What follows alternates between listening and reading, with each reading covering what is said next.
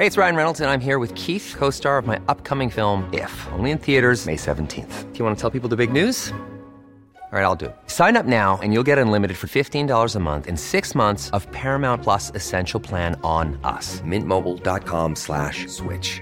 Upfront payment of $45 equivalent to $15 per month. Unlimited over 40 gigabytes per month. Face lower speeds. Videos at 480p. Active Mint customers by 531.24 get six months of Paramount Plus Essential Plan. Auto renews after six months. Offer ends May 31st, 2024. Separate Paramount Plus registration required. Terms and conditions apply if rated PG. Hiring for your small business? If you're not looking for professionals on LinkedIn, you're looking in the wrong place. That's like looking for your car keys in a fish tank.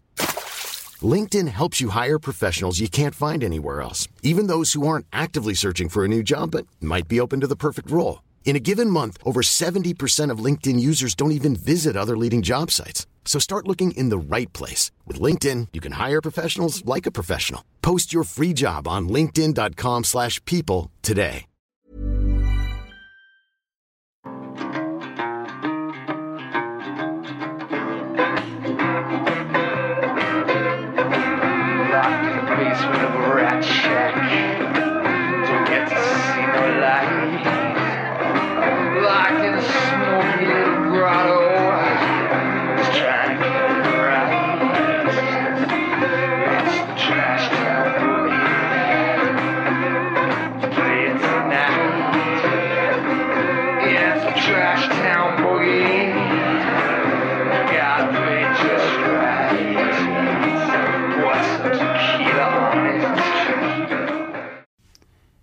Welcome back to True Crime This Week with James Renner. Hey, uh, this is episode two, and I just want to thank everybody for subscribing and liking and all that.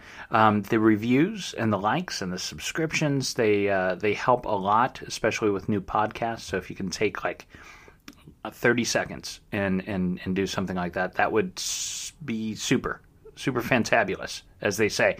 Uh, anyways, let's get started. I've, I've got some good news, true crime addicts. We have survived another week.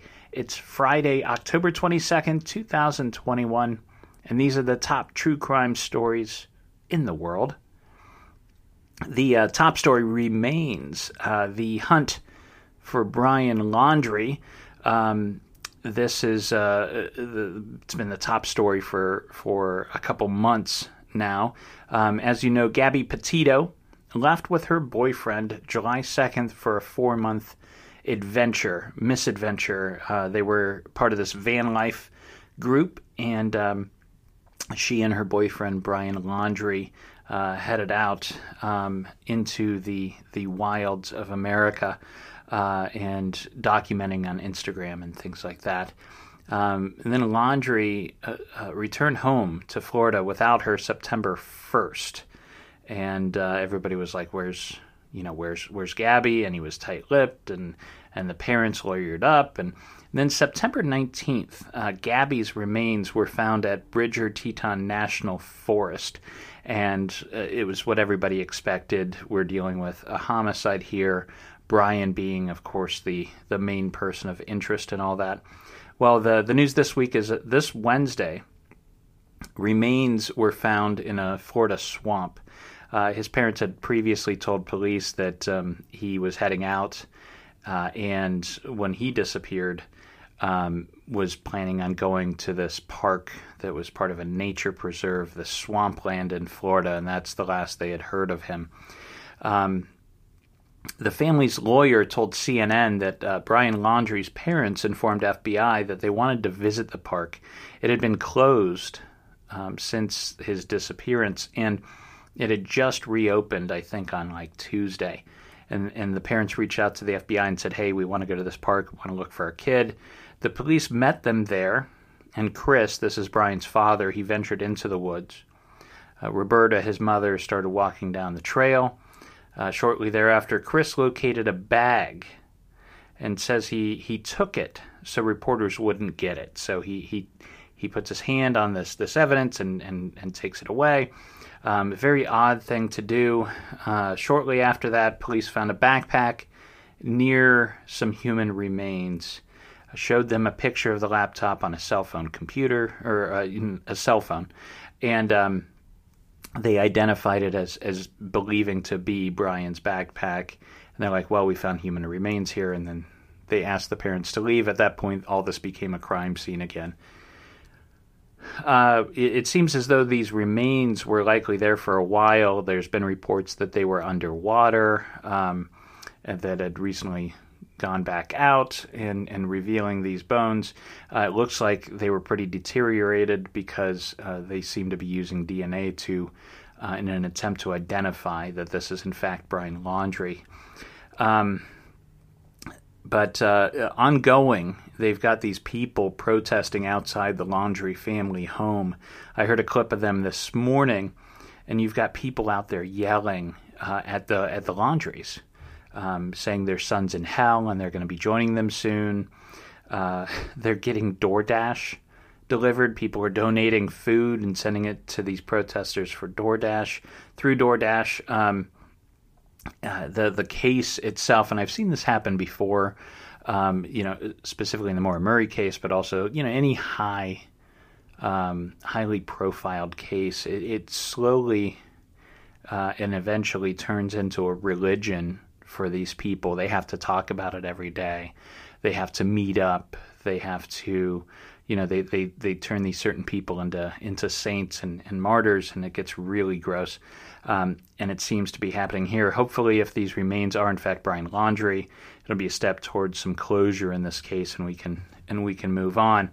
Um, the the uh, testing of the DNA and the identification though could take a couple weeks, but um, so I, I, guess that rumor from last week that you know people on TikTok were seeing a hand coming out of the Laundrie's flower bed and suggesting that there's an underground bunker uh, was probably not true. Uh, another top story this week was um, related to the Parkland shootings. On Wednesday, uh, Nikolas Cruz pleaded guilty to 17 counts of first degree murder for, sh- for the shooting that took place at Marjory Stoneman Douglas High School in Parkland, Florida. That happened on Valentine's Day in 2018. Um, there's been a f- many shootings since then, so let me refresh you about the details of that case.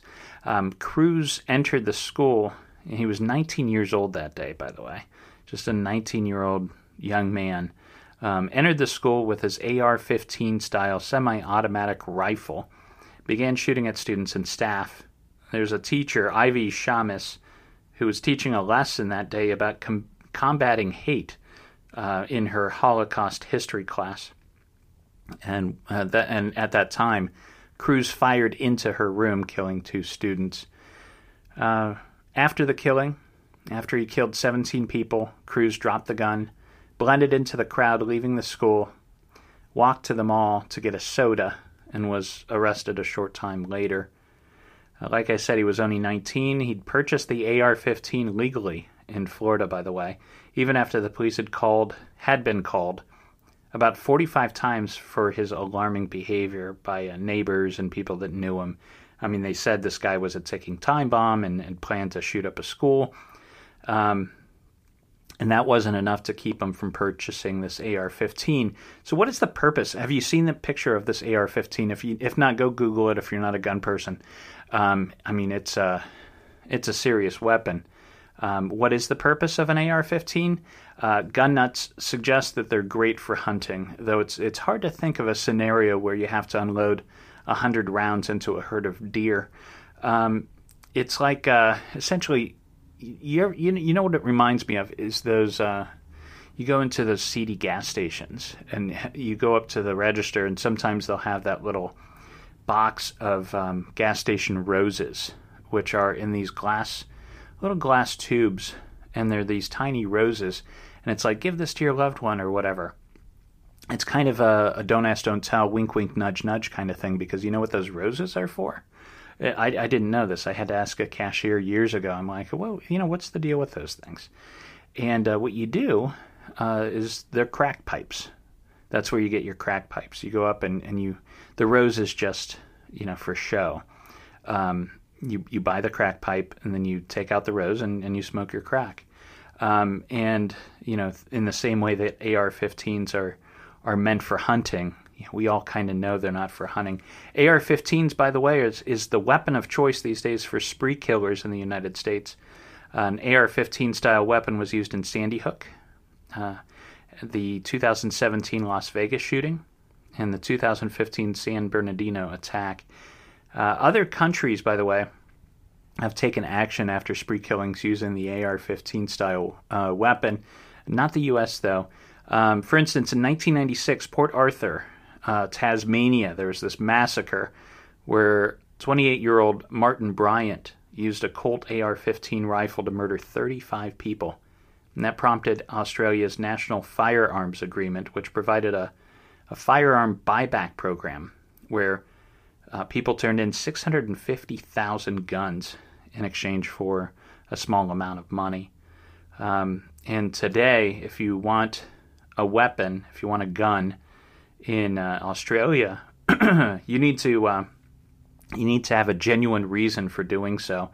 Um, for instance, if you want to protect your farm from uh, from dingoes, uh, that would work. Um, but you can't just get one because it looks cool on the wall. All right.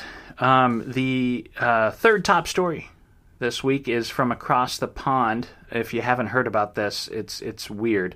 Um, this concerns Sir David Amess. Um, that's a member of Parliament in the United Kingdom. Last Friday, Sir David Amess was stabbed to death while meeting with constituents at a Methodist church in Leigh-on-Sea. That's on the coast of eastern England. Um, Wednesday of this week, prosecutors charged 25 year old Ali Harbi Ali with his murder, according to The Guardian. Um, that's kind of a big deal. It, it, it, would be like if here in the states uh, a member of Congress was was murdered in front of a, a, group of people. Um, the the police are saying that there seems to be a terrorist motivation for this attack, uh, citing religious and ideological motivations, uh, which is a little strange to me because they're alleging that this is a um, evangelical uh, Muslim tied murder. Um, but um, Amess himself was, was very conservative. He was a member of the Conservative Party. He opposed abortion and same sex marriage. Uh, he wanted to reintroduce capital punishment. Uh, he also supported Brexit. And when the Harvey Weinstein scandal was going on, I don't know why anybody asked him, you know, who cares what, what Sir David uh, uh, Amess's opinion was of that whole thing, but he did say when uh, when asked about what the victims were saying about Harvey Weinstein, he said uh, the victims were dubious, to say the least. Um, so he had some conservative views. Still, this is a uh, it's a major tragedy. Um, and on the the role of uh, gun control, as this episode seems to be diving into this week, um, you know, some advocates of uh, some gun advocates would point to this and say, look, you know, they got rid of guns, but you know, this member of parliament was still stabbed to death. Um, but that's why you have one victim instead of 40 in this case. So, hey, um, we're going to uh, hear a word or two from our sponsors. I'll be back in two and two with some cold case updates. Welcome back to True Crime this week with James Renner. Uh, here are some cold case updates. Justice moves slowly in the Kristin Smart case. On Wednesday morning this week, Paul Flores entered a plea of not guilty in the alleged 1996 murder of Kristin Smart, according to the San Luis Obispo Tribune. His 80 year old father pleaded not guilty to being an accessory to the crime. Trial is set for April 25th. Now, this is a very strange case. If you're not familiar with the Kristin Smart case, it was a very big case, so you probably heard of it. Um, but uh, there's no body. They, they, they don't have Kristin Smart's body. Uh, they don't really have DNA. Is a very tough case for the prosecutors. It should be interesting to see what happens as the trial gets closer. Um, Kristin Smart was in her freshman year at California Polytechnic State University in San Luis Obispo which is uh, that's a small city about halfway between San Francisco and Los Angeles in California. She had attended an off-campus party at a fraternity house, and she was found passed out on the neighbor's lawn uh, towards the end of the night. Um, two people um, helped her to her feet, and another young man joined. That man was Paul Flores. Uh, the, the the young couple uh, walked uh, Kristin most of the way back to her dorm, and, and then they, they took off and left Paul to walk her the rest of the way. Um, now, Paul says he walked her as far as his dorm room and then let Kristin walk the rest of the way alone. Uh, he was the last person to see her. She disappeared, never to be found. And that's where it had stood for many years. Um, police, early on, the police thought maybe she had taken off, had a little vacation, get her get her mind right, kind of like the Maura Murray case. Um, and she so for one of that's one of the reasons she wasn't reported missing for after a week.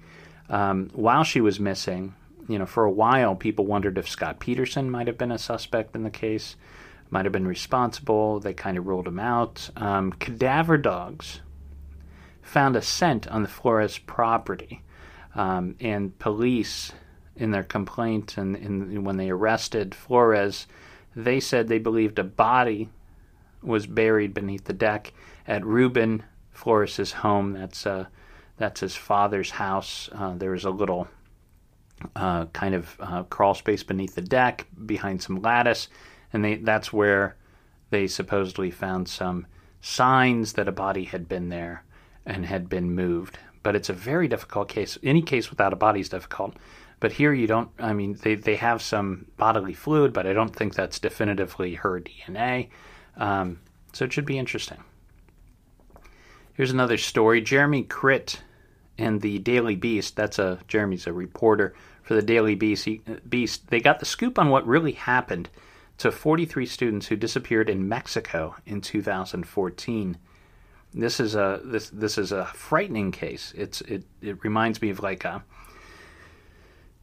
like a horror book, like a good, uh, you know, Scott Smith, um, you know, Stephen King type of thing. Um, these 43 students were known as the, uh, let me see if I can get this name right, Ayat Anapa, Ayotzinapa 43, the Ayotzinapa 43. Um, 43 male students from Ayotzinapa Rural Teachers College. They were they were headed to Iguala, Mexico, to protest on the anniversary of the 1968 uh, uh, massacre. Now, that's an incident that happened in 68 where uh, the Mexican military killed hundreds of protesters that were protesting against the upcoming Olympics.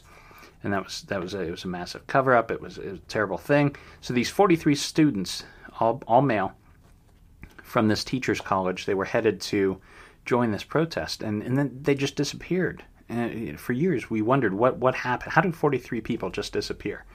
Well, uh, the Daily Beast got a hold of some of these text messages um, that were sent between a dep- deputy police officer and the head of a local cartel.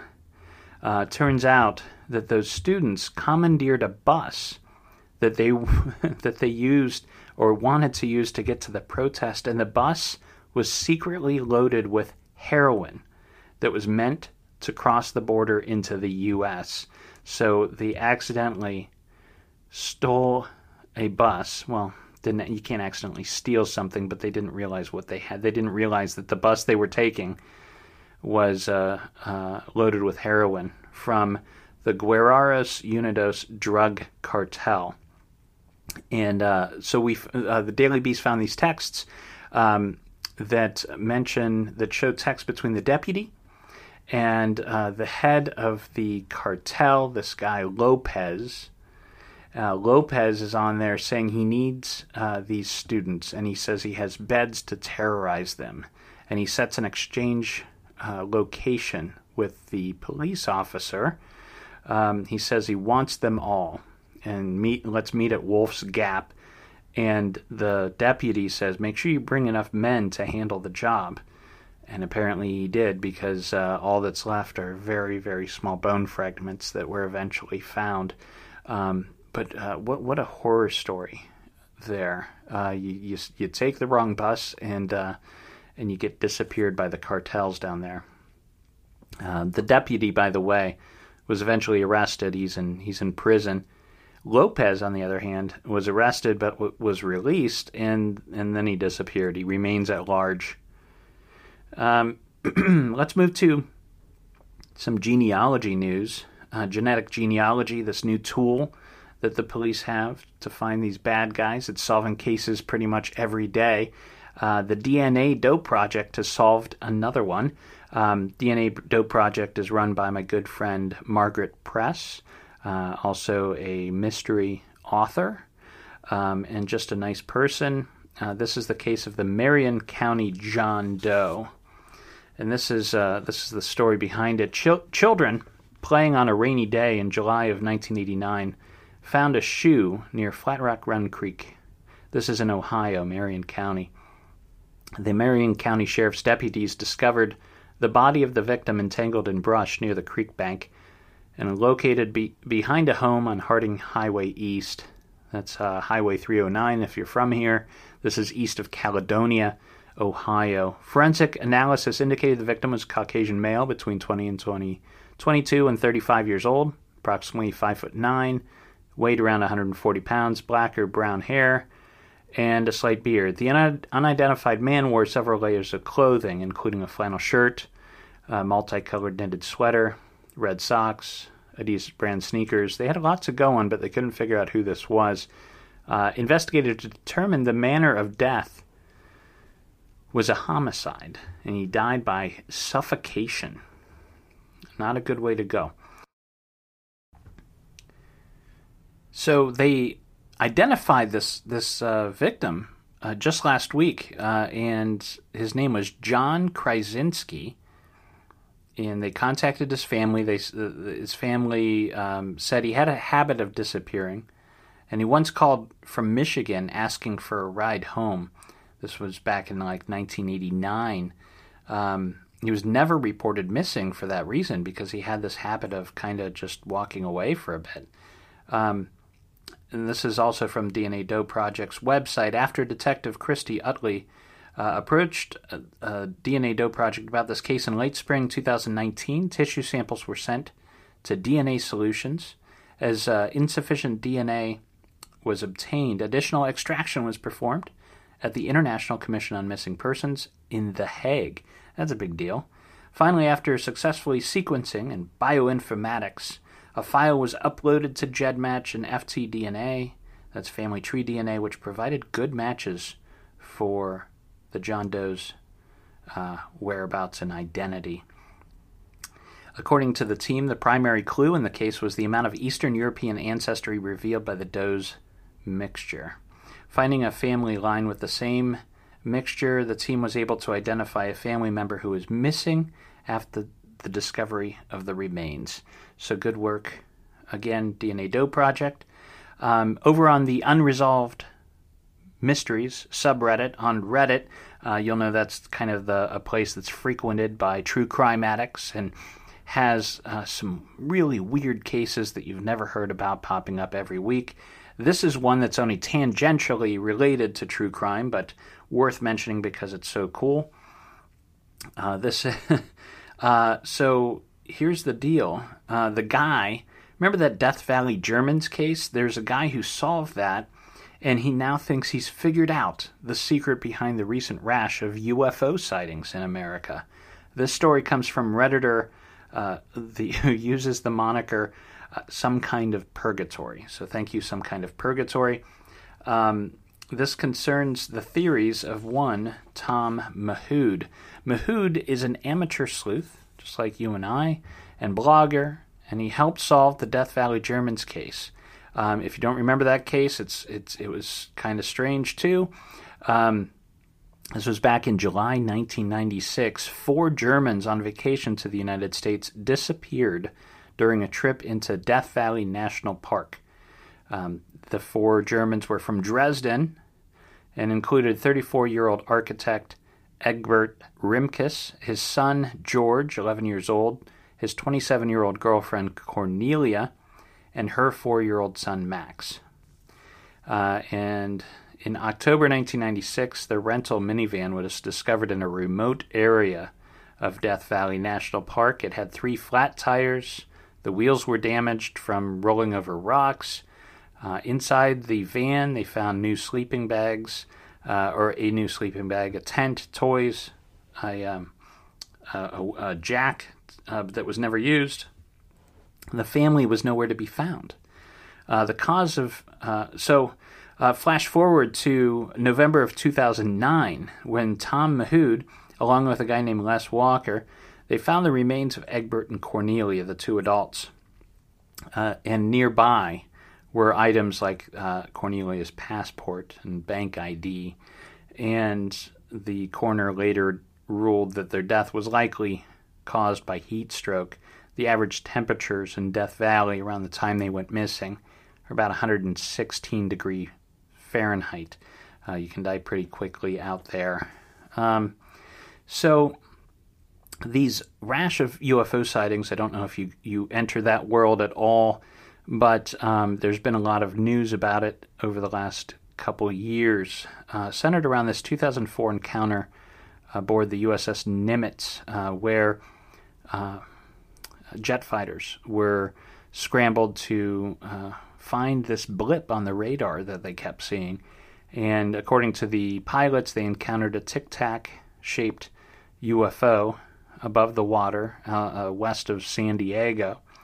And they have it on film, at least part of it, and it's this weird object that suddenly accelerates and makes zigzag movements and then enters the water, and there doesn't seem to be any disturbance between the two mediums. And it's a very weird video. Well, Tom Mahood has weighed in on this on his website, otherhand.org, if you want to check it out. Um, and he believes that what we're seeing as UFOs is actually um, a secret government project that utilizes 3D laser pointers. He believes these are high powered proton beams, um, kind of like how people use laser pointers to, um, you know, get cats to chase it around the room. They see this little object. He says that's essentially the same thing that's happening, only on a bigger scale. And instead of a dot, it's actually a 3D projection, kind of like a hologram. And uh, he, the, the energy for something like that would be tremendous, but a likely uh, one one vessel that would have that much energy output easily would be a nuclear sub, and they do frequent the waters west of San Diego. So um, that's his big theory that what we're seeing as UFOs are these 3D projections, which would explain their movements and how they can enter into the water without creating a disturbance. Um, and honestly, it's it's one of the better theories I've I've heard so far. Uh, although it's it's sad to rule out any extraterrestrial presence. So uh, I only mention it because this is kind of like a, a big name in, in the true crime circles. The guy that solved the Death Valley Germans case now believes he's solved UFOs. Um, my recommendation for pop culture this week. Sometimes I'll, I'll, recommend a podcast. Sometimes it'll be a true crime book. Um, this week, I, I, I, highly recommend the the new uh, book, "Chasing the Boogeyman." by Richard Chizmar. Uh, and here's the write up on Chasing the Boogeyman. In the summer of 1988, the mutilated bodies of several missing girls begin to turn up in a small Maryland town. The grisly evidence leads police to the terrifying assumption that a serial killer is on the loose. But soon a rumor begins to spread that the evil stalking local teens is not entirely human. Recent college graduate Richard Chizmar returns to his hometown just as a curfew is enacted and a neighborhood watch is formed. Amid preparing for his wedding and embarking on a writing career, he soon, find, he soon finds himself thrust into the real life horror story. Inspired by the terrifying events, Richard writes a personal account of the serial killer's reign of terror, unaware that these events will continue to haunt him for years to come. They're calling this a clever, a clever terrifying, and heart rending work of metafiction. And what they mean by metafiction is that this book will read like a true crime story. And it's meant to be that way. Uh, when I read it, um, it struck me as being up there with, you know, uh, I'll Be Gone in the Dark, um, you know, In Cold Blood, the you know the the, the real the real great ones, uh, and it, it has the feel of a true crime story, but it's but it's it's not um, it's it's fiction, at least most of it. Um, a lot of this has been borrowed from Chizmar's real life. Uh, there was um, kind of a true crime mystery happening when he was a kid in Maryland that uh, parallels some of this. uh, and uh, but it's just it's just a damn fine book. Um, and I know true crime addicts will like it, so pick it up. It's called Chasing the Boogeyman by um, Richard Chizmar. Uh, now, um, checking the charts, uh, and this is the Charts on Chartable, which is what tabulates the top true crime podcasts of the day, of the week. Uh, number one this week is Over My Dead Body. You've got Crime Junkie uh, always on there. Coming in at number two, um, Mandy Matney's The Murdaugh Murders podcast, which I mentioned last week, is holding at number four after the arrest of Mr. Murdaugh. Uh, and rounding out the top 10 is Crossing the Line with M. William Phelps. Um, if you're not familiar with M. William Phelps's work, he's kind of the goat of true crime, the greatest of all time, some would say. Uh, he was writing true crime before true crime was was all the rage. Um, you can find many of his books online, uh, but check out his podcast. He's he's always great, always up to something interesting. Um, and that's about it for, for today. I, I am appearing. If you happen to be in the Upper Peninsula of Michigan, I'll be at the Roscommon, Michigan Public Library next Wednesday, which is October 27th. And uh, I'll be giving a talk that evening about true crime and uh, being a true crime addict. So um, if you're in the area, come out to see. It's about 5:30, uh, and it'll be a good time. So, uh, in the words of the incomparable Murray Saul, it is Friday. And that means we've gotta, gotta, gotta, gotta, gotta, gotta, gotta, gotta, gotta, gotta, gotta, gotta, gotta, gotta, gotta, gotta, gotta, gotta get down. Damn it. True Crime This Week is a Fearful Symmetry production. Our theme music is Trash Town Boogie by Mr. Smith, used under a Creative Commons license for use in the show. All sources are listed in the liner notes at the end of this episode. If you like the cut of my jib, please check out my other podcast, Philosophy of Crime. Unless quoted directly from a source, all content should be considered the opinion of the host. That's me, James Renner. See you next week.